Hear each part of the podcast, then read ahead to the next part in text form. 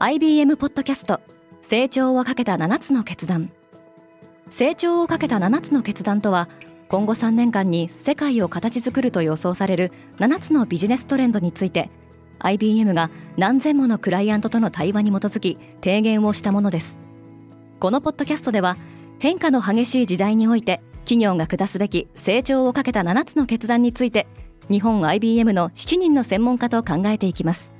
今お聞きのリスニングサービスにてぜひフォローボタンからフォローをお願いします Spinner.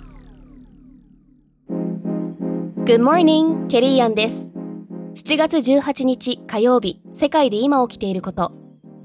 20カ国地域財務省中央銀行総裁会議が17日、インドで開幕しました。このポッドキャスト、Daily Brief では、世界で今まさに報じられた最新のニュースを、いち早く声でお届けします。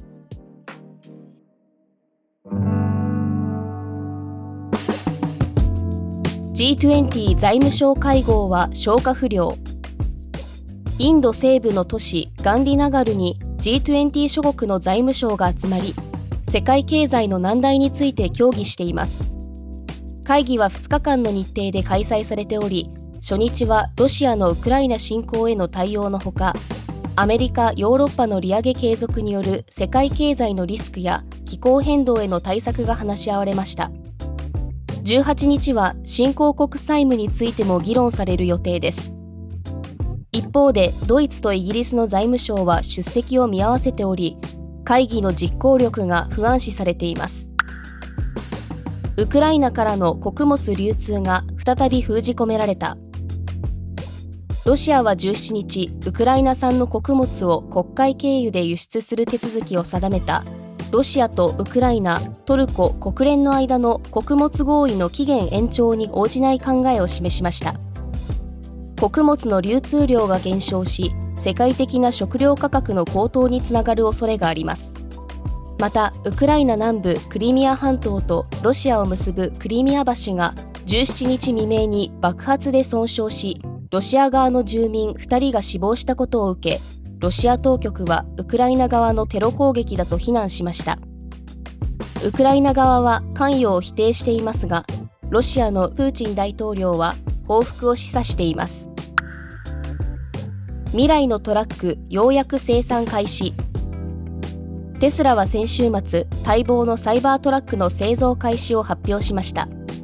この EV トラックは2019年11月に初公開されたもので従来の自動車のデザインとは一線を画す大胆なデザインが特徴で大きな話題となっていました。テスラは今週19日に決算説明会を開催する予定ですが投資家たちは説明会で発表されるであろう生産台数やスペックに関する詳細を心待ちにしています。中国は都市部で若年失業率が悪化している。国家統計局が明らかにした6月の16歳から24歳の失業率は21.3%に達し過去最高を記録しました。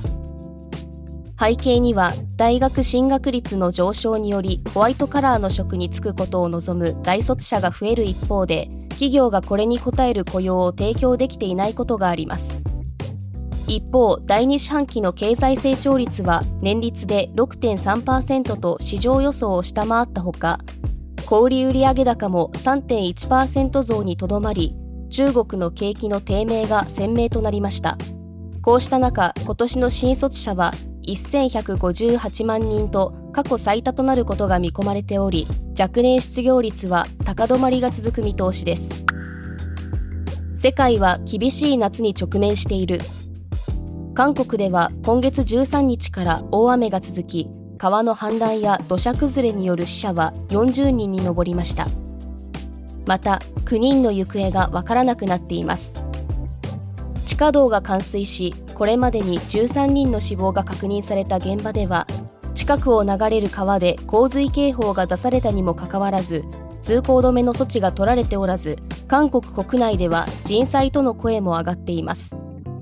一方アメリカのフロリダ州沖では海水の温度が摂氏32.2度を記録。ブルームバーグによると気候科学者からは2023年が観測史上最も気温の高い年になる可能性がかなり高いとの指摘が出ているそうです。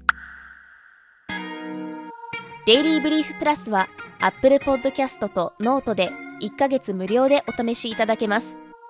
各週土曜日に一つのトピックを深掘りしたコンテンツ。毎週日曜日にその週に起きたことをまとめるダイジェストエピソードを配信しています。ノートでは書き起こし記事も公開中。ぜひこの機会にお試しください。そしてデイリーブリーフは皆様のご意見をもとにより良いコンテンツにアップグレード中です。引き続きパートナーリスナーの皆様のご感想をコメントなどでお待ちしております。ケリーアンでした。Have a nice day!